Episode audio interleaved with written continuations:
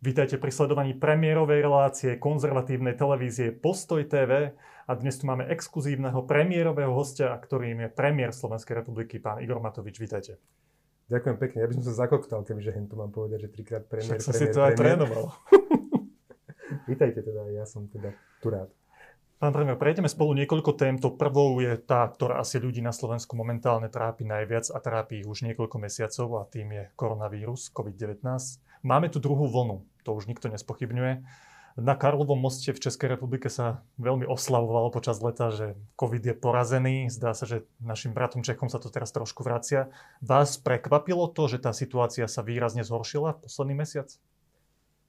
Celkovo na svete, alebo tak e, U nás na myslíte a tak? A Priznám sa, že čakal som, samozrejme čakal som druhú vlnu, ale nečakal som, že prekročí čísla z prvej vlny. Čiže mm, celkovo, keď som ja niekedy v polke maja, to bolo možno, som dal taký status na Facebook, že celosvetovo denne máme 75 tisíc prípadov a tie čísla sú stabilné už a, nejakých 5-6 týždňov, že bacha, ešte sme asi neskončili, tak sa mi tam ľudia vysmievali, čo tu strášiš, už je potom. A dnes je štandard 300 tisíc, čiže 4 krát viac ako vtedy. Takže Prekvapilo ma celkovo ten eh, celosvetový nárast. Myslel som si, že, že naozaj, že možno pôjdeme takou cestou aj celý svet, jak Čína, že trošku to síce spláne, ale potom veľmi rýchlo uh, dokážeme sa toho zbaviť. Ale z tohto pohľadu prekvapený. Na druhej strane zatiaľ trochu taký uspokojený s tým, že uh, počet, uh, počet tých kritických prípadov je menší v podiele k tým pozitívnym Áno, ja sa pýtam, že či vás to prekvapilo aj z toho dôvodu, že zo začiatku celej tej pandémie sme videli, že vy ste boli veľmi osobne ponorení do riešenia celej tej situácie. Mali ste tie siahodlé tlačovky. A teraz sa zdalo, že na nejaký čas počas toho leta ste to odovzdali viac do rúk odborníkom, ktorí nech usmerňujú ľudí- a tak ďalej. Zdá sa teraz, počkajte, vám dokončím tú otázku. Teraz sa zdá, že znova ste sa do toho tak osobne ponorili. Videli sme aj statusy nevesty, poraďte, čo, robíme, čo urobíme s tými svadbami. Dnes ste mali tlačovú konferenciu, kde ste sa k tomu osobne vyjadrovali, odpovedali dlho na otázky novinárov. Prečo ste sa do toho opäť osobne vložili? Ja si myslím, že v, alebo tak v normálnom civilizovanom svete by akúkoľvek pandémiu po medicínskej stránke malo mať na starosti ministerstvo zdravotníctva. Presne tak. A ja som ale teda do toho vstúpil počas prvej vlny preto, lebo som videl, že akože absolútny bordel. Nám tu nezostali po Pelegrinim ani pandemický plán, ani pandemická komisia, sklad štátnych hmotných rezerv bez akýchkoľvek rúšok. Celú a to silného lídra. A jednoducho potreboval som vtedy naozaj vidieť, videl som, že, že sa nám to môže vymknúť spod kontroly a chcel som vedieť naozaj o všetkých veciach všetko. A zase výsledok si myslím, že sme mali veľmi dobrý. Boli sme číslo 1 počas prvej vlny v Európe, či z pohľadu mŕtvych, alebo z pohľadu pozitívne testovaných. No ale medzičasom sa ministerstvo zdravotníctva skonsolidovalo, štát hmotných, štá, štátne hmotné rezervy už neplnia Kičurov trezor so zlatými tehličkami, ale plnia si svoju úlohu. Ministerstvo zdravotníctva prijalo pandemický plán, mám pandemickú komisiu.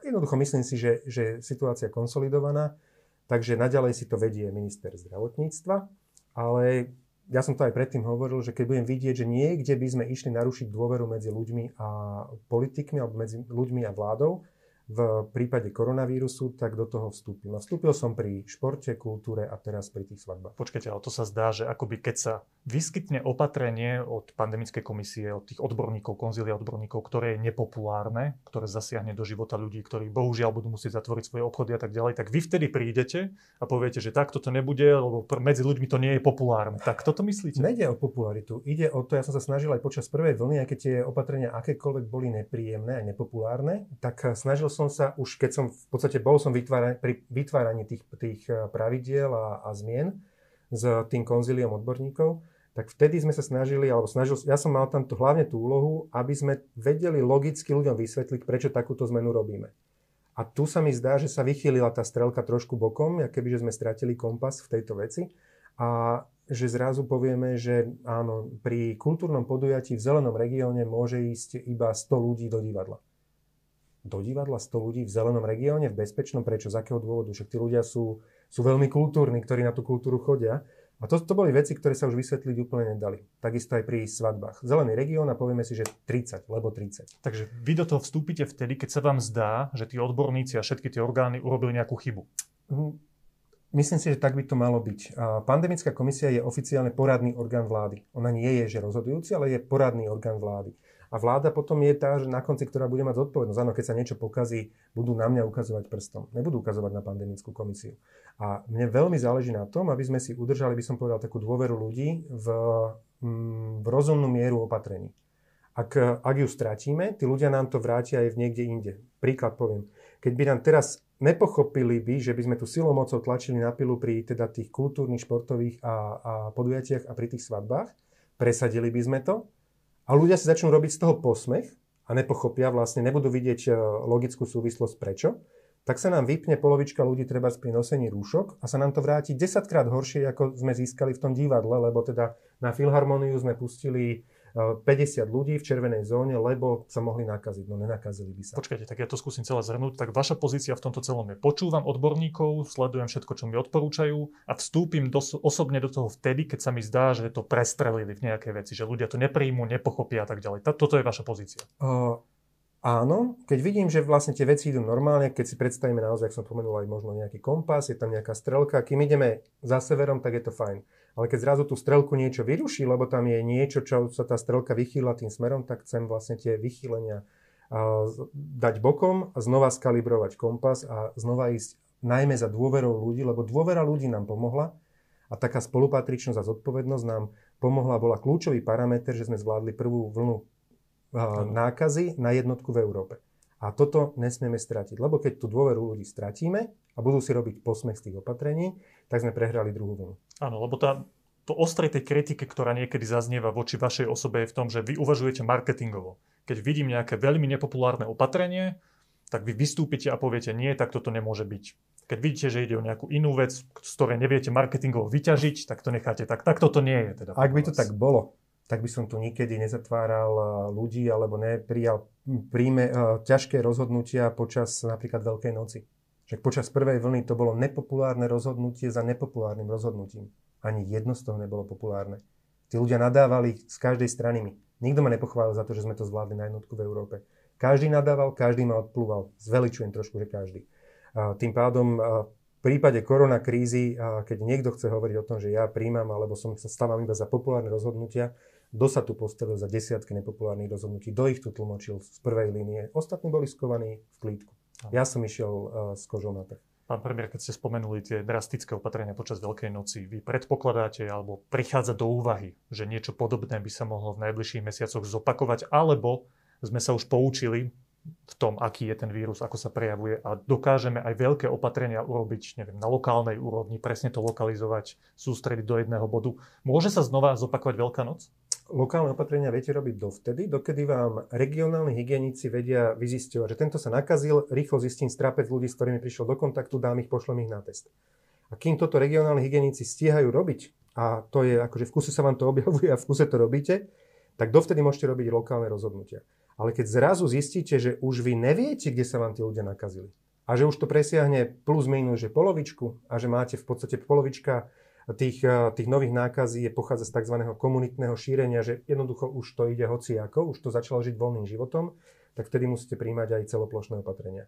Takže to naozaj záleží od toho, že akú tú mieru dosiahneme. Ja si osobne myslím, že, že hranica niekde nejakých 300 eh, pozitívnych prípadov denne eh, je taká, že kde už nám začnú alebo prestanú lokálne hygienici alebo regionálni hygienici zvládať to, strap, to strapcovanie alebo klastrovanie alebo stopovanie tých kontaktov a v tom prípade budú musieť prísť na rada aj celoplošné opatrenia. Robme všetko preto, aby nem prišli, ale hovoriť dopredu, že to nepripada do úvahy, no prípada. Keď to nezvládneme, tá, tou našou spoločnou zodpovednosťou. Pán premiér, máme na Slovensku už komunitné šírenie koronavírusu? Ja si osobne myslím, že máme. Ono od začiatku určite máme. Prvý pre mňa prvý prípad, keď nevieme zistiť, e, ako sa ten človek nakazil, tak je komunitné šírenie jednoducho. Ale je o tej miere toho, by som povedal, toho Do akej miery povieme, že toto je komunitné šírenie, ktoré už chce nejaké celoplošné opatrenie. Vo všeobecnosti, keď, keď ja sledujem tie debaty aj, aj teda v druhých štátoch, je to o tom asi približne, že keď, jak som hovoril, že tá polovička, polovička nových prípadov, keď pochádza z neviete odkiaľ a polovičku máte vystopovanú, tak vtedy sa, ako ja keby sa považuje za takú hranicu, že teda už to prerástlo v komunitné šírenie a už to nemáte pod kontrolou. Dobre, tam ešte nie sme v tomto uh, momente. Verím, že nie sme a že ani nebudeme. Že, že zvládneme, možno nie na jednotku, jednotku s hviezdičkou, ale na jednotku aj druhú vlnu. Posledné dve krátke otázky. Niektorí ľudia sa vyjadrujú v tom zmysle, že sme trošku premárnili to leto, keď sme mali taký oddych akoby od tej korony a prejavuje sa to asi v dvoch oblastiach, ja poviem konkrétne tie výhrady. Prvá sa týka tých regionálnych centier hm, verejného zdravotníctva, tých hygienikov lokálnych, ak to zjednoduším. Mali sme tu v posledných dňoch takú mediálnu prestrelku o tom, že nemajú dosť ľudí, že akoby nemali dosť kapacít ľudí, ktorí obvolajú všetky tie kontakty, zistia, či tie pozitívne testovaní ľudia, že kto všetko bol v ich kontakte, dajú im vedieť, otestujú ich. Máme tieto kapacity dostatočne podľa vášho názoru? Nepremárnili sme trošku tohleto prípravou týchto regionálnych centrov, pre, centier regionálnych hygienikov? Ja som ešte počas prvej vlny, naozaj keď som snažil tak lídrovať tú tému, tak niekedy možno v máji, koncom alebo začiatkom júna som sa aj teda s pánom hlavným hygienikom, aj s takou jeho pravou rukou, s pánom doktorom Lovásikom, na túto tému bavila som ich práve sám nahovoril na to, že aby skúsili si tí regionálni hygienici k sebe zobrať nejakú výpomoc, či no, nejakých medikov alebo brigádnikov, na ktorých vedia presunúť takúto byrokratickú robotu z tej svojej roboty a aby im pomáhali vlastne pri tom trasovaní kontaktov. A vtedy sme sa dohodli, že zvážia a keď budú potrebovať, vypýtajú si na to peniaze. A zvážili, vypýtali si peniaze, peniaze dostali 2. augustový týždeň, dostali 1,8 milióna eur, keď sa nemýlim. Teraz hovorí, že to je málo ak sa nemýlim. Myslím si, že nie, že takto to nezaznelo. Že keď Ako to rozpočítajú jedna... na všetky tie regionálne úrady, tak to sú smiešne peniaze. Nie je to tak? Mm, toto som nezaregistroval, taký, takýto ohľad. Ja som zaregistroval práve, že tí regionálni hygienici že boli spokojní s tým, že, jak to, že za tie odmeny a plus tam bolo nejakých 200 tisíc eur na tých nových ľudí. Ale ja som im povedal, že nemajú žiadny limit. Žiadny limit v takejto situácii nemôže byť, lebo nám jeden deň pandémie spôsobuje škody možno 20 miliónov eur. Tu, tu nemá zmysel šetriť Akože koľko ľudí by chceli, koľko ľudí sú schopní si k sebe zobrať na to trasovanie kontaktov, regionálne hygienici, toľko ich e, mali slúbené. To stále že... platí. Jasné, prečo by to neplatilo? A vy teda nemáte informáciu, že im momentálne chýbajú ľudia a peniaze? Ešte raz, môžu im chýbať ľudia iba preto, lebo si ich nevyberajú, lebo možno na to nemajú čas, aby si tých ľudí vyberali, to môže byť aj objektívne aj takéto niečo a peniaze som im povedal už v máji, som povedal hlavnému hygienikovi, koľkokoľvek peniazy na to budú potrebovať, na to, aby si zabezpečili dostatok ľudí, budú mať k dispozícii. A ten najčiatku povedali, že majú dosť peniazy, lebo niečo ušetrili, potom sa rozhodli, že chcú e, nejaké peniaze, dostali navyše 1,8 milióna eur. Takže ak niektorí z nich hovoria, že nemajú peniaze a tým pádom nemajú ľudí, tak je to skôr ich problém, nie problém vlády, ktorá by im v tomto nejakým spôsobom bránila. Postrehol som názor jednej teda epidémie, či tejto regionálnej hygieničky. Nakoniec som sa dozvedel, že ona má nejaký 0,2, 0,2 úvezok na regionálnom úrade verejného zdravotníctva, že začali čas eh, koronakrízy vyšetrila jedného jediného pacienta alebo odobrala vzorky, takže niektorí ľudia to nemyslia možno vždy úplne dobromyselne pri tej komunikácii. Eh, ja mám veľmi férový vzťah s pánom hlavným hygienikom, myslím si, že má ho, nie že myslím si, viem, že aj Marek Krajči ako minister zdravotníctva, koľko peňazí potrebujú na nových ľudí, toľko ich dostanú. Len samozrejme, nikto cudzí nevyberie tomu regionálnemu hygienikovi niekde, ja neviem, v Rožňave toho, toho pomocníka. Toho si musí on vybrať, aby mu dôveroval. Áno. Dobre, ďakujem za tú odpoveď. Posledná otázka ku korone je, či testujeme málo. Porovnávame sa niekedy s Českou republikou, ak sa nemýlim, tak tam je denná kapacita na 18 tisícoch denne a do 15. októbra by mala vzrásť na 40 tisíc testov. U nás to je v priemere 5 tisíc testov denne. Je to veľký problém stále na Slovensku? Riešite to nejak? Viete Skúsme, o tom? Vnímate to ako problém? Skúsme porovnať porovnateľné. Čiže nebáme sa o tom, že o Holubovi na streche, čiže 15. oktobra 40 tisíc, ale reálne maximum, čo dosiahli Česká republika, bola 18 400 a my sme dosiahli nejakých 6 tisíc niečo. Maximum. Čiže Tretinu Česká toho. republika robí asi trikrát viacej testov, ale z, veľmi dôležité pri testovaní je, že koľko ľudí je pozitívnych z toho, čo otestujete.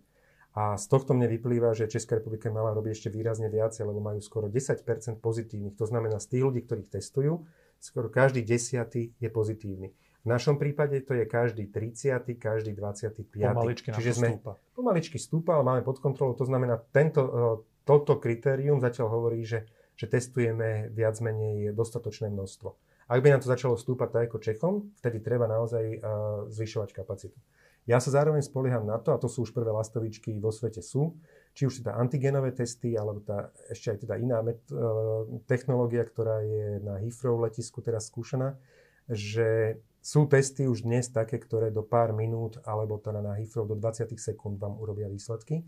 Že ja sa spolieham, že, e, že je to otázka pár týždňov, možno dvoch, troch mesiacov, že budeme mať aj takéto zariadenie na Slovensku a budeme môcť akože drasticky, normálne paradigmaticky e, zvýšiť kapacitu testovania, ale dnes ani nie je tá nejaká potreba. Každý, komu je indikované vyšetrenie, dnes je vyšetrený. Toto by nám umožnilo, áno, možno uh, testovať ľudí, keď pôjdu na nejaké spoločenské podujatie, tak si poviete, že všetky, čo tam idú, všetkých 500 ľudí pretestujete pre istotu. Tak by nám, to by sme mohli robiť, lebo aj to testovanie výrazne lacnejšie. Rozumiem. Vy ste teda spokojní s tým, ako na Slovensku testujeme, aj s rýchlosťou toho testovania.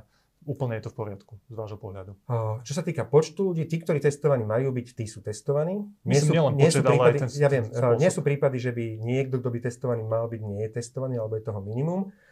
Čo sa týka rýchlosti, že odkedy ste testovaní, dokedy vám príde výsledok, tam si myslím, že tá, tá logistika by sa mohla zlepšiť, aby, aby to bolo rýchlejšie.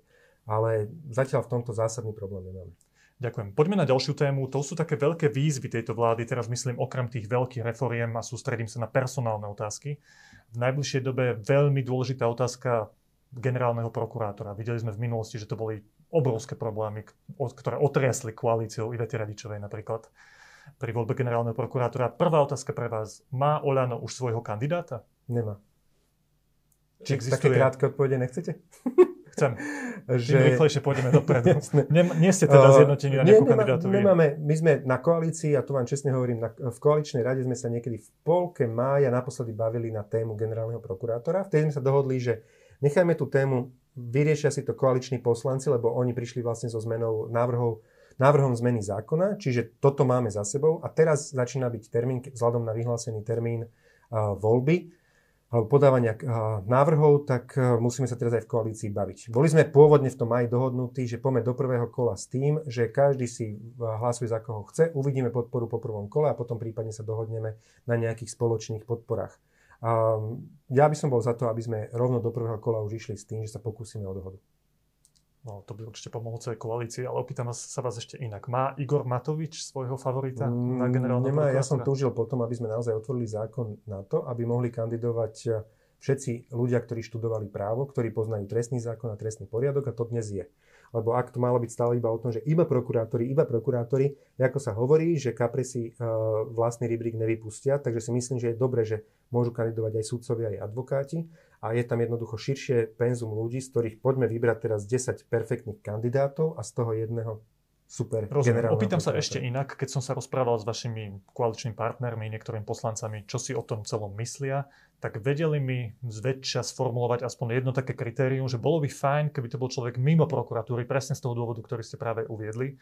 To je aj vaša pozícia? Preferovali by ste človeka, ktorý není zvnútra toho prostredia? Hmm, viete čo, to som celkom prekvapený, lebo tie názory sú také rôzne vo vnútri medzi tými e, koaličnými stranami, teda aspoň vtedy zazneli v tom aj. Možno medzi som sa utriasli, že bolo by dobré, aby to bolo mimo prokuratúry. Ale nie, padajú mená aj také všeobecne, ktoré sa veľakrát omielali. Dve, tri také všeobecne známe, nepotrebujem ich nejako hovoriť, aby som ich nepomenoval a neublížil im. Ale zároveň teda padajú aj mená z advokácie, aj zo, z toho spomedzi, súdni, e, spomedzi súdcov. Takže ja naozaj budem rád, keď na konci budeme mať že 10 takých, že pomaly nebudeme vedieť vybrať, že ktorý by bol s nich lepší. To bude že úplne ideálna nechcete situácia. povedať, že či vy osobne by ste preferovali človeka, ktorý je mimo toho prostredia. Ani to nechcete povedať. Osobne si myslím, že takto buď, aby teda bol mimo, alebo aby to bol človek, ktorý bol schopný pomenovať pravdu v prokuratúre aj počas tej doterajšej ťažkej doby. Taký niekto je? Možno sú takí. Hovorí sa o pár takýchto menách. Určite sú, ale ja keď ich pomenujem, tak ich automaticky diskvalifikujem, takže nepomenujem nikoho. No, myslím, že verejnosť si výrazne pamätá jedno meno, ktoré pomenovalo nejaké problémy na prokuratúre. Ak sa nemýlim, to bol pán Špírko, prokurátor. Toho nemáte na mysli? Ako hovorí sa o troch, štyroch statočných nejakých prokurátoroch, o ktorých teda možno piatých, a ktoré rôzni ľudia a médiá spomínajú. Ja si myslím, že sú to ľudia hodní, ktorí by mali kandidovať a poďme ešte k tomu pridať tých sudcov a, a advokátov a vyberme najlepšieho. Dobre, úplne krátko k Danielovi Lipšicovi. Prezidentka mu povedala zákulisne stop. Tak toto médiá interpretujú. Ak by ho aj parlament zvolil, tak ho nevymenuje. Prečo to podľa vás pani Čaputová urobila? Mne to je trošku ľúto, lebo my, uh, mohol by som mať rôzny názor, teraz si hovoríme teda dobre, či ten uh, Dano je už dostatočne dlho z politiky na to, aby, aby sme mohli mať garanciu, že bude nezávislým nejakým generálnym prokurátorom alebo nie. Ale mne to trošku prípada, že dopredu chceme jedného človeka ostrakizovať a jednému človeku v podstate zobrať nejaké ústavné právo kandidovať. Lebo spáchal ťažký hriech, lebo bol nejak, ťažký čas v politike. Myslíte si, a že toto, toto je ten toto mi nepripada... dôvod, prečo pani prezidentka mu teda povedala, že Osobne si, osobne si myslím, že toto je áno ten dôvod a myslím, že aj tako tak medzi riadkami komunikovala, že vlastne Dano Lipšic má problém ten, že vlastne bol v politike, alebo kdokoľvek, kto v tej politike bol, tak vlastne zrazu má problém. Ale mne sa to zase nezdá v súlade ani s takými európskymi e, zvyklosťami, ani sa mi to nezdá v súlade s ústavou. Lebo jednoducho európske zvyklosti sú, že úplne bez problémov bývalý politik sa stáva generálnym prokurátorom. Lebo pre mňa nie je garanciou toho, že politika bude čistá, že do nej príde bohatý človek, lebo to je podľa mňa o charaktere. A takisto nie je garanciou toho, že dobrý generálny prokurátor bude dobrý vtedy, keď nebol v politike. Lebo znova to je o charaktere a najmä o odváhe v prípade generálneho prokurátora. Čiže hovorím, táto hra trošku zo strany mm, prezidentského palácu sa mi nezdá úplne košer voči napríklad tomu konkrétnemu kandidátovi. Pán Lipšic prejavil istým spôsobom svoju ambíciu byť špeciálnym prokurátorom. Ak naozaj sa reálne bude uchádzať o tú funkciu, podporíte ho? No minimálne bude jeden zo zaujímavých kandidátov. Ďakujem pekne. Spomínali ste už o nejakých, nejakých kandidátov z toho justičného prostredia. Ja som počul dve mená. Jan Mazák, toho ste spomenuli aj vo vašom statuse, že si ho vážite. On by bol podľa vás dobrý kandidát teda?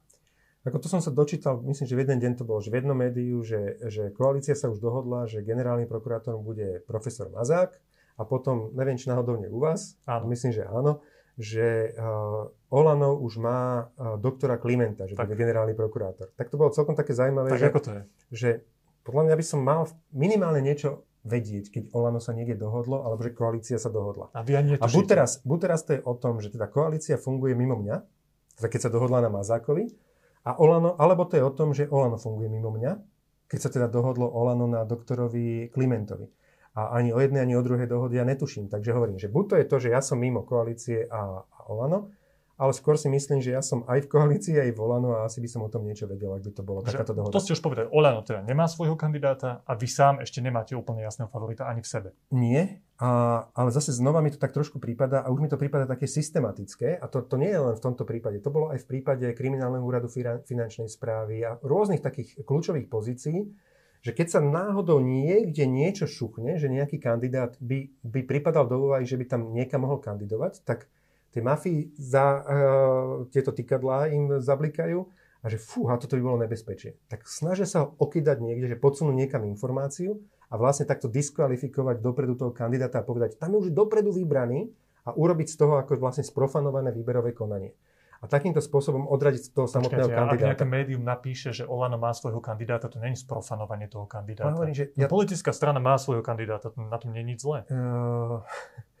je to sprofanovanie kandidáta, ak príšie, príde nejaký kandidát, ktorému chcete ukázať, že naozaj, že a ja naozaj teraz úprimne túžim potom, aby prís, na základe toho zmeneného zákona prišlo 10 špičkových kandidátov. Ale keď my podsunieme rovno ľuďom, že tuto už je dopredu dohodnuté, rozhodnuté, tak 9 špičkových ľudí sa neprihlási do toho výberka, lebo si povie, že nemá to zmysel. Rozumiem. Ukončíme a, to. A toto, takú... toto vlastne ubližuje samotnému tomu výberu a samotnej ceste k tomu najlepšiemu generálnemu prokurátorovi, akého by sme mohli mať. A preto hovorím, že už to vidím, že kebyže to je taký systém práce tých ľudí, ktorí tu predtým boli, že chcú odpáliť toho, kto je, kto je pre nich hrozbou a takouto nejakou preventívnou diskvalifikáciou alebo diskreditáciou a onálepkovaním politickým ho chcú dať vlastne na druhú kolaj, lebo sa ho jednoducho boja. Pre mňa osobne to je kebyže garanciou toho, že to je asi dobrý človek. Čiže napríklad, kebyže profesor Mazák povie, že, že chce ísť kandidovať, tak ja poviem, že super. A už máme prvého z desiatých dobrých kandidátov. Na to som sa opýtať. Keby sa teda pán Mazák prihlási do toho, vy poviete, že fajn, super, že kandiduje. Super, máme už prvého z desiatých eh, dobrých kandidátov. Keby to robí pán Kliment, tak takisto. Tak máme druhého z desiatých dobrých kandidátov. Keď povie Dano máme tretieho. Keď povie ďalší, tak ako dobre, však poďme do toho. Však o tom bola tá zmena zákona, nech tí ľudia prídu. Vyberme najlepšieho. Však tá generálna prokuratúra pri očiste toho chlieva, jaký sme tu vyfasovali, je akože absolútne alfa omega. Ďakujem. Pristavím sa ešte pri jednej osobe a to je osoba nového policajného prezidenta. Videli sme totiž to v tejto sfére na ministerstve vnútra také dve veľmi dôležité alebo mediálne zle vyzerajúce zmeny. Mali sme najskôr výmenu tej pani štátnej tajomničky, e, teda šéfky služobného úradu Bilecovej. Potom sme mali výmenu štátneho tajomníka pána Kyselicu a verejno sa pozera, čo sa tam deje na tom vnútre. Dôležití ľudia odtiaľ odchádzajú myslela to tá vláda s bojom proti korupcii vážne. A potom tu máme policajného prezidenta, pán Lučanský odstúpil, pán Kovažík je dočasným policajným prezidentom. A chcem sa vás opýtať možno všeobecne na tú situáciu na vnútre, či sa pozeráte aj vy na ten rezort trošku s obavami, to je prvá časť otázky. A druhá, či pán Kovažík má šancu stať sa riadným trvalým policajným prezidentom, podľa vás osobne? Poviem tak, že možno ani sa ma toto nepýtate, ale poviem to a úplne úprimne v tom, že nie, že ja sa pozerám na rezort ministerstva vnútra, že s obavami. Si pozerám na všetky rezorty s obavami. Samozrejme, že najprv na tie naše, čo máme správe, ale aj na tie ostatné, ktoré majú koaliční partnery. Ako bojím sa, že niekde zlyháme, bojím sa, že, že treba niekde nevyužíme tie príležitosti na tie zásadné reformy, zásadnú očistu. Bojím sa toho, že, že niekde nejakého ministra si tí úradníci, ktorí tam sú a možno ktorí doteraz kryli tam zločiny, že omotajú okolo prsta a že ten človek nebude schopný vlastne sa z toho zovretia tej mafie alebo tých poskokov tam mafiánskych nejakým spôsobom dostať. Ako najradšej e, by som bol na každom tom jednom ministerstve celý deň, jednoducho nedokážem. A preto si aj taký, taký, by som povedal, že budujem okolo seba taký tým ľudí, ktorí mi keby, že budú konfrontovať toho svojho ministra, toho, toho ministra na danom teda ministerstve. Čiže experta z danej oblasti, ktorý vám povie, na tom ministerstve sa deje toto presne a toto. Tak, presne tak. A cieľene si hľadám takých ľudí, ktorí majú iný názor ako ten minister. Nie teda, že smerákov teraz si potiahnem, že akože že nejakých e, z tej doby minulej, ale aj na dobré veci, e, ale na dobré cesty alebo na cesty k dobru môžete mať iný názor a teda snažím sa nájsť takých ľudí, ktorí mi vedia konfrontovať ministra s nejakými jeho postupmi. A takéhoto človeka máte aj smerom k ministerstvu vnútra?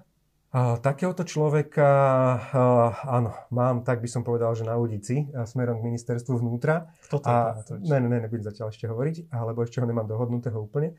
Ale snažím sa, s obavami pozerám, hovorím na rozhodnutie každého jedného ministra. Zároveň sa snažím dôverovať, lebo žiť v, v svete ako predseda vlády, že nikomu nedôverujete a stále sa máte na pozore, to, to je dobre, to je potom uh, na psychiatriu. Čiže ja snažím sa dôverovať, ale zároveň preverovať a bojím sa toho, že mi niečo utečie a niekde sa jednoducho niekedy stane niečo, čo, na čo nebudeme hrdiť. Dobre, ale rezort vnútra nie je nejak výnimočne vo väčšej pozornosti z vašej strany. Ja som sa pýtal na vnútro preto, lebo je, to je dôležitý rezort z hľadiska boja proti korupcii, čo bola je, vaša hlavná téma. Je mimoriadne dôležitý, ale zároveň si myslím, že Roman Mikuleci robí dobrú prácu. Zatiaľ som tak, že mám dušu, dušu na mieste. Niečo ma možno niekedy vyrušuje. Tá Bilecová vyrušilo to aj mňa hoci akože podľa tých medializovaných informácií sa môže zdať, že krýva ženská, na druhej strane, kým nemá, kým nemá priestor na to, aby sa obhajila, tak bojím sa zase, aby sme neublížili akomukoľvek takémuto človeku. Takisto ani odchod, alebo to, čo bolo zverejnené okolo tohoto Lukáša Kyselicu, neprospelo veci. Jasné, že to vzbudzuje pochybnosti. Jasné, že vo mne to vzbudzuje otázky, že prečo, prečo aspoň mne to nepovedal. Jasné, že potom si odpovedám, že kebyže mne to, mne to povie, že robí pre tajných, tak by porušil zákon, tak nechcel porušiť zákon, tak bol dobrý tajný, keď to aj predo mňou utajil. Ale tak to sú také, no kebyže teraz mám dole rúško, tak by ste videli, že sa pri tom usmievam. No že sú také zvláštne situácie, ktoré teraz akože nastávajú, ale hovorím, že uh, myslím si, že snaha robiť dobro sa ráta v prvom rade a popri tom áno, stanú sa aj nejaké chyby. No a minimalizujeme počet tých chýb. Áno, kratučko k tomu policajnému prezidentovi. Pán Kovažík, dúfam, že ho tu budem hostiť o pár dní, už sme sa na tom dohadovali. Má podľa vás šancu byť aj dlhodobo tým stálym policajným prezidentom? Má vašu dôveru? Uh, pozrite sa, ja som to aj tak verejne komunikoval, že mňa pán Kovažík môže len pozitívne prekvapiť. Lebo on v podstate bol môjim nechcem povedať že vlastne šéf úradu vlády je asi šéf, eh, šéf úradu vlády, ale tak akože v jednej budove, v jednom objekte spoločne sme teraz strávili 5 mesiacov. Ja som od neho očakal, že príde zaklope alebo povie si, vypýta si nejaké stretnutie a povie, že ma ide informovať o tom, ako jeho oddelenie boja proti korupcii, ako funguje neprišiel za tých 5 mesiacov. Čiže očakával som od neho väčšiu, tú, by som povedal, aktivitu. Takže tomto, po tejto stránke som taký trochu sklamaný z jeho prístupu. Ale neodpísali a, ste ho. A neodpísal som ho. Trikrát som sa opýtal Romana Mikulca, či to myslí vážne s takouto nomináciou. A že myslí to vážne, myslí si, že to bude dobrá, dobrá voľba. Že to bola celá iniciatíva ministra vnútra. Áno, bola to iniciatíva a výber uh, ministra vnútra a tým pádom hovorím, že mňa môže iba pozitívne prekvapiť. Lebo jednoducho tie očakávania nemám nejaké veľké a zároveň pozícia uh, policajného prezidenta jasné, že so sebou viaže mimoriadne veľké očakávania uh, všetkých nás. Však dôvera v policajný zbor je na Slovensku najmenšia zo všetkých európskych uh, krajín alebo zo všetkých členských krajín Európskej únie. Takže jednoducho má veľmi veľkú robotu pred sebou aj ministerstvo vnútra, alebo to ako uh, zodpovedný minister vnútra. Posledná personálna otázka. Na ministerstve pôdohospodárstva sa dejú nejaké zvláštne veci. Šéf pôdohospodárskej platobnej agentúry, veľmi citlivé inštitúcie vzhľadom ku kauzám z minulosti, oznámil svoj odchod. Nejakí poradcovia okolo pána ministra Mičovského odchádzajú. A tá výhrada je taká zrejmá. Aj vy a ja poznáme pána Mičovského, to je dobrý človek Otázka či je dobrý manažér. Či si dokáže to ministerstvo upratať tak, aby tam procesy fungovali. Je pravda, čo sa v zákulisí trošku hovorí, že pán Mičovský je že sa pod ním trošku trasie stolička vďaka tým manažerským chybám, ak teda nejaké urobil? Ak by ju niekto mal zatrásť tou stoličkou, tak mal by som to byť ja. Alebo neviem si predstaviť, preto sa vás že, že, že kto iný by ju ňou zatrásol. Preto sa vás pýtam. Ja viem, že preto aj, preto aj odpovedám. Čiže e, priamo nejaká takáto hrozba nie je. E, úprimne zase ale priznávam, áno, Chcem si nájsť 1-2 dní, kde iba, iba, iba, iba ministerstvu podhospodárstva sa bude môcť venovať a chcem sa stretnúť s každým jedným človekom, ktorý bol prezentovaný, že z ministerstva podhospodárstva odišiel s týmito kľúčovými ľuďmi, aby mi povedali informácie z druhej strany a chcem potom následne aj konfrontovať pána ministra Mičovského. Janko Mičovský je akože extrémny dobrak. Veľmi dobrý človek, akože naozaj na chleba, ak sa hovorí, by sme si ho mohli natreť. Len pri takýchto ľuďoch potom niekedy môže byť problém, že si ich práve nejakí tí ľudia, ktorí to nemyslia úplne dobre, môžu veľmi ľahko omotať okolo prsta. Ja verím teda, že si ho neomotali niektorí okolo prsta, že naozaj eh, stojí s nohami na zemi, ale neviem vám dnes zodpovedne povedať, ako tú situáciu zvláda, lebo ne, nemal som ten čas, aby som sa sústredene mohol... Potrebujete nazbierať viac informácií. Viac informácií a hlavne sa porozprávať s ľuďmi, ktorí odtiaľ odišli. Aby som mal z jednej, z druhej strany informácie a aby som ho mohol s tým konfrontovať. Takých ľudí sa aj teraz, jak som povedal, sa snažím nájsť tých ľudí, ktorí budú aj konfrontovať tých ministrov a ktorí budú v mojom blízkom týme. A takého už máte mať, na tento rezort. Na tento rezort mám, áno. A to je kto? Mm, napríklad, mám. Radšej nebudem, aby som tu zase nemal titulky u vás hneď nadpis, že toto Matovič spravil. Radšej to aj nebudem hovoriť. Dobre, pán premiér, sme v konzervatívnom denníku postoja, to je moja posledná otázka. E, momentálne sa v parlamente veľmi intenzívne rozpráva o takej novele zákona, ktorá sa týka potratov. Táto novela zákona má vlastne pomôcť ženám alebo v rôznych oblastiach, ktoré sa rozhodujú, či pôjdu na potrat alebo nie. Sú tam skôr také soft opatrenia, nemení sa tam dĺžka toho, že kedy môže ísť žena na potrat a kedy už nie. A viem, že aj v vašom poslaneckom klube ste taký rozdelení dosť, že je tam skupina poslancov tých takých konzervatívnejších, ktorí chcú túto novelu presadiť. Potom je tam skupina takých liberálnejších, ktorí uvažujú o nejakom pozmeňovacom návrhu zákona, ktorý by okresal trošku ten, ktorý tí konzervatívci predkladajú. Ja sa vás chcem opýtať, že kde v tomto všetkom ste vy, lebo ja si vás pamätám z roku 2012 napríklad na hlavnom námestí v Bratislave ste urobili srdce z 13 tisícov detských topánok, aby ste ukázali, že ste teda pro-life. Vy vstupujete do, osobne do tejto diskusie vášho poslaneckého klubu? Zatiaľ som nevstupoval, ale potom, ako som teda zistil, že sa tam vytvára taká skupina ľudí, ktorí sú, keby, že chcú predložiť nejaký pozmeňovací návrh, ktorý by v podstate vykuchali zmysel toho návrhu od, od teda tej konzervatívnej časti, tak som si pozval aj jednu aj druhú stranu, alebo teda tých viacerých, viacerých poslancov a snažím sa byť takým trochu mediátorom. A myslím si, že dokážeme nájsť tú cestu. Ten návrh je posunutý na samý koniec schôdze a keď som si ho prešiel od začiatku po koniec, tak žiadnym spôsobom tým ženám, ktoré chcú z presvedčenia ísť na potrat, žiadnym spôsobom im v tom nebránia.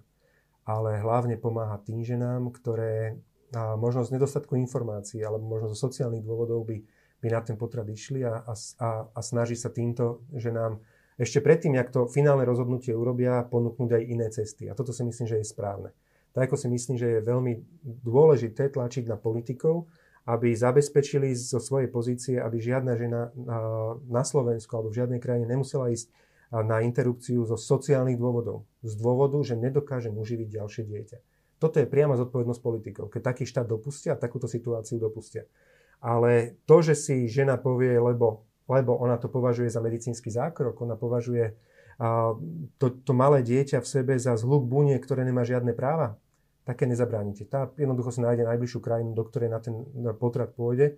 Ale hovorím, pre mňa je najmä cieľom sú tie ženy, ktoré, ktoré doslova volajú o pomoc a to, to malé bábenko v, pod ich srdcom, ktoré, a nemôže doplatiť na tú našu nejakú, by som povedal, lahostajnosť, pomôcť, pomôcť matke. Áno, ale tá vaša pozícia je teda v tom, že máte tam tie dve skupiny, snažíte sa ich teda ako predseda strany, ako premiér nejakým spôsobom mediovať. Rozumiete? Ste skôr na tej strane, ktorá predkladá ten zákon. Myslím Podľa vás nebráni nejakým spôsobom, že nám, ktoré chcú ísť na potrat, ale zároveň rozumiete, že tam máte aj tých liberálov väčších a chcete nájsť nejaké riešenie spoločné. A to riešenie má ako vyzerať? To riešenie naozaj budem hľadať s týmito skupinami a pevne verím, že k nemu dopracujeme. Ten zákon je posunutý na samý koniec schôdze, takže máme, máme trochu toho času, nejaké tie dva týždne. Ale hovorím, môjim cieľom je maximálne pomôcť žene, ktorej sa v tejto veci pomôcť dá. Maximálne zachrániť, urobiť všetko preto, aby sme zachránili život, ten, ktorý sa zachrániť reálne dá. A vzhľadom na situáciu aj to, že ak tu vlastne desiatky rokov bolo budované povedomie, že však vlastne to je, to je normál, že, že niekto ide na potrat, lebo však to je medicínsky zákrok, a to je absolútne právo ženy a nepozeráme vlastne vôbec na to právo toho slabšieho, tak musíme to robiť aj, aj by som povedal, takým citlivým spôsobom, ale zároveň hovorím jedným dýchom, ten, tá podoba zákona, ako dnes je predložená, si myslím, že je rozumným kompromisom. A chcel by som brániť ten rozumný kompromis a, a prípadne urobiť možno nejaké ústupky, ale hovorím, chcem hlavne na pomoc takej tej mediácii medzi liberálmi a konzervatívcami na našom klube a tým pádom si myslím, že to môže pomôcť aj celkovo dialogu medzi liberálmi a konzervatívcami v koalícii. Dnes pani poslankyňa Cigániková zo strany Sloboda a Solidarita prišla s takým nejakým svojim návrhom o nejakej interrupčnej tabletke. Myslím, že to chcela nejak, nejakým pozmeňovákom zmeniť tento navrhovaný, e, túto navrhovanú novelu. Čo vy hovoríte na tento nápad koaličnej poslankyne? Ako dať do návrhu zákona, ktorý má zabezpečiť väčšiu ochranu života, pozmeňovák o potratovej tabletke mi prípada akože jemne povedané, že absurdné. A na tomto mieste by som povedal, že som veľmi rád, že matka Janky Cigánikovej nevyužila potratovú tabletku. A že Janka Cigániková sa mohla narodiť a môže mať dnes aj možno takéto absurdné nápady a absurdné názory. To bola silná odpoveď. Ďakujem pekne. Skúsime ešte dve, tri otázky od divákov, ktorým sme slúbili, že sa vás ich opýtame a ukončíme to pomaly. Pavel Nechala sa vás pýta takto. Voliči vám dali mandát na boj proti korupcii. Kedy bude obsadený úrad na ochranu oznamovateľov korupcie? Viete stručne?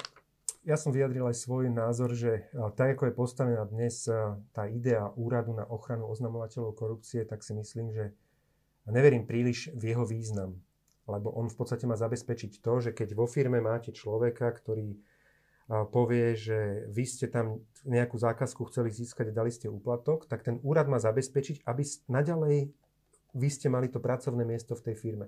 Tam sa v živote už nevytvorí dôvera medzi tým šéfom firmy a týmto človekom. Ja som skôr za cestu, že poďme tak, ako sme to odhlasovali aj v tom rozhodní to, že poďme týchto statočných ľudí odmeňovať za to, že majú odvahu nahlásiť korupciu a v podstate im dať odškodné za to, že z tej firmy odídu preč. Lebo tam to už v živote nebude fungovať. Čiže tento zmysel mi ten úrad nedáva, ale vypočuli sme si aj jedného aj druhého kandidáta alebo kandidátku, ktorí boli vybraní predošlou vládou. A tá pani, neviem presne to meno, ale urobila veľmi dobrý dojem na vláde, keď nám odpovedal na otázky, aj na ťažké otázky v súvislosti s týmto. Takže ja by som jej tú šancu dal a nech ukáže, že ten úrad má naozaj nejaký to zmysel. Bude? Neviem vám, akože to bola technikália. My sme ju tam vybrali a, alebo povedali sme si, že to je zaujímavá voľba a keď, neviem, to možno to bola pred dvomi týždňami, bola vypovedaná na vláde a vôbec už neviem teraz ten následný to je iba technická proces. otázka. To je už iba technická otázka, ale keď si niekto chce podsúvať ľuďom, že keď budeme mať úrad na ochranu oznamovateľov korupcie, že zrazu to nebude korupcia, tak to je blbosť. Budeme mať iba ďalší úrad, ale reálne pomôžeme v boji proti korupcii, keď budeme tým ľuďom platiť odškodné za to, že si idú páliť prsty s mafiou. Ďakujem. Tadeáš Milčák sa pýta, kedy plánujete kúpiť byt v Bonaparte kde býval predseda Smeru pán Fico a spraviť v ňom múzeum korupcie, ako ste slúbili vašim voličom? Všetko je na dobrej ceste. Robíme tie procesy tak, aby čoskoro byt v Bonaparte bol majetkom úradu vlády. Úrad vlády už požiadal hypotéku. a bude majetkom úradu vlády a potom následne tam bude zriadenie Takže múzeum, pracujete na tom. Múzeum korupcie, presne tak, ako sme slúbili a budú sa môcť tešiť deti na, na exkurzie do múzea korupcie. A možno aj toho pána, čo tam predtým býval, nahovoríme, aby tam eh, robil sprievodcu. Dobre, posledná otázka. Pán Jaroš sa pýta, čo presne spôsobilo, že teraz vystupujete v otázkach ohľadom koronakrízy zmierlivejšie, zdržanlivejšie a dokonca ste to vy, čo apelujete, apelujete na miernejšie opatrenia, hraničný styk s Českou republikou ohľadom umelcov, športovcov, i keď na jar to znelo presne opačne. Čo sa stalo? Je to presne to isté robím, ako aj na začiatku som sa snažil vysvetliť v tej prvej časti relácie, že musíme udržať takú mieru opatrení, kde nám ľudia budú dôverovať a budú vidieť, že akékoľvek opatrenie, ktoré oznámime, má logickú nejakú súvislosť s ostatnými našimi krokmi. A kým tá väčšina ľudí, dokážeme väčšinu ľudí na to presvedčiť, dotedy väčšina ľudí bude nosiť rúška, dotedy väčšina ľudí bude rešpektovať opatrenia a dotedy máme väč- znova šancu poraziť koronu aj v druhej, aj tretej, aj desiatej vlne. Ale ak tú dôveru raz stratíme, všetko je márne, jednoducho sa nám to rozsype pod rukami. Ďakujem pekne, že ste si našli čas prísť do našej premiérovej relácie s premiérom a prajem vám veľa síl. Ďakujem veľmi pekne za pozvanie. Bolo mi cťou byť e, prvým vo vašej relácii, tak nech sa vám, keďže som prvý, tak e, dovolte, aby som vám poprial e, všetko dobré, aby vám to dobre táto relácia fungovala, aby veľa ľudí vás sledovalo. Dúfam, že som vám ich veľa neodstrašil. Dnes asi nepovedia, že kvôli Matovičovi, že na budúce to v živote už nebudem sledovať. Dobre, tak všetko, všetko dobré, ja vám prajem, nech sa vám darí. Ďakujem. Ďakujem.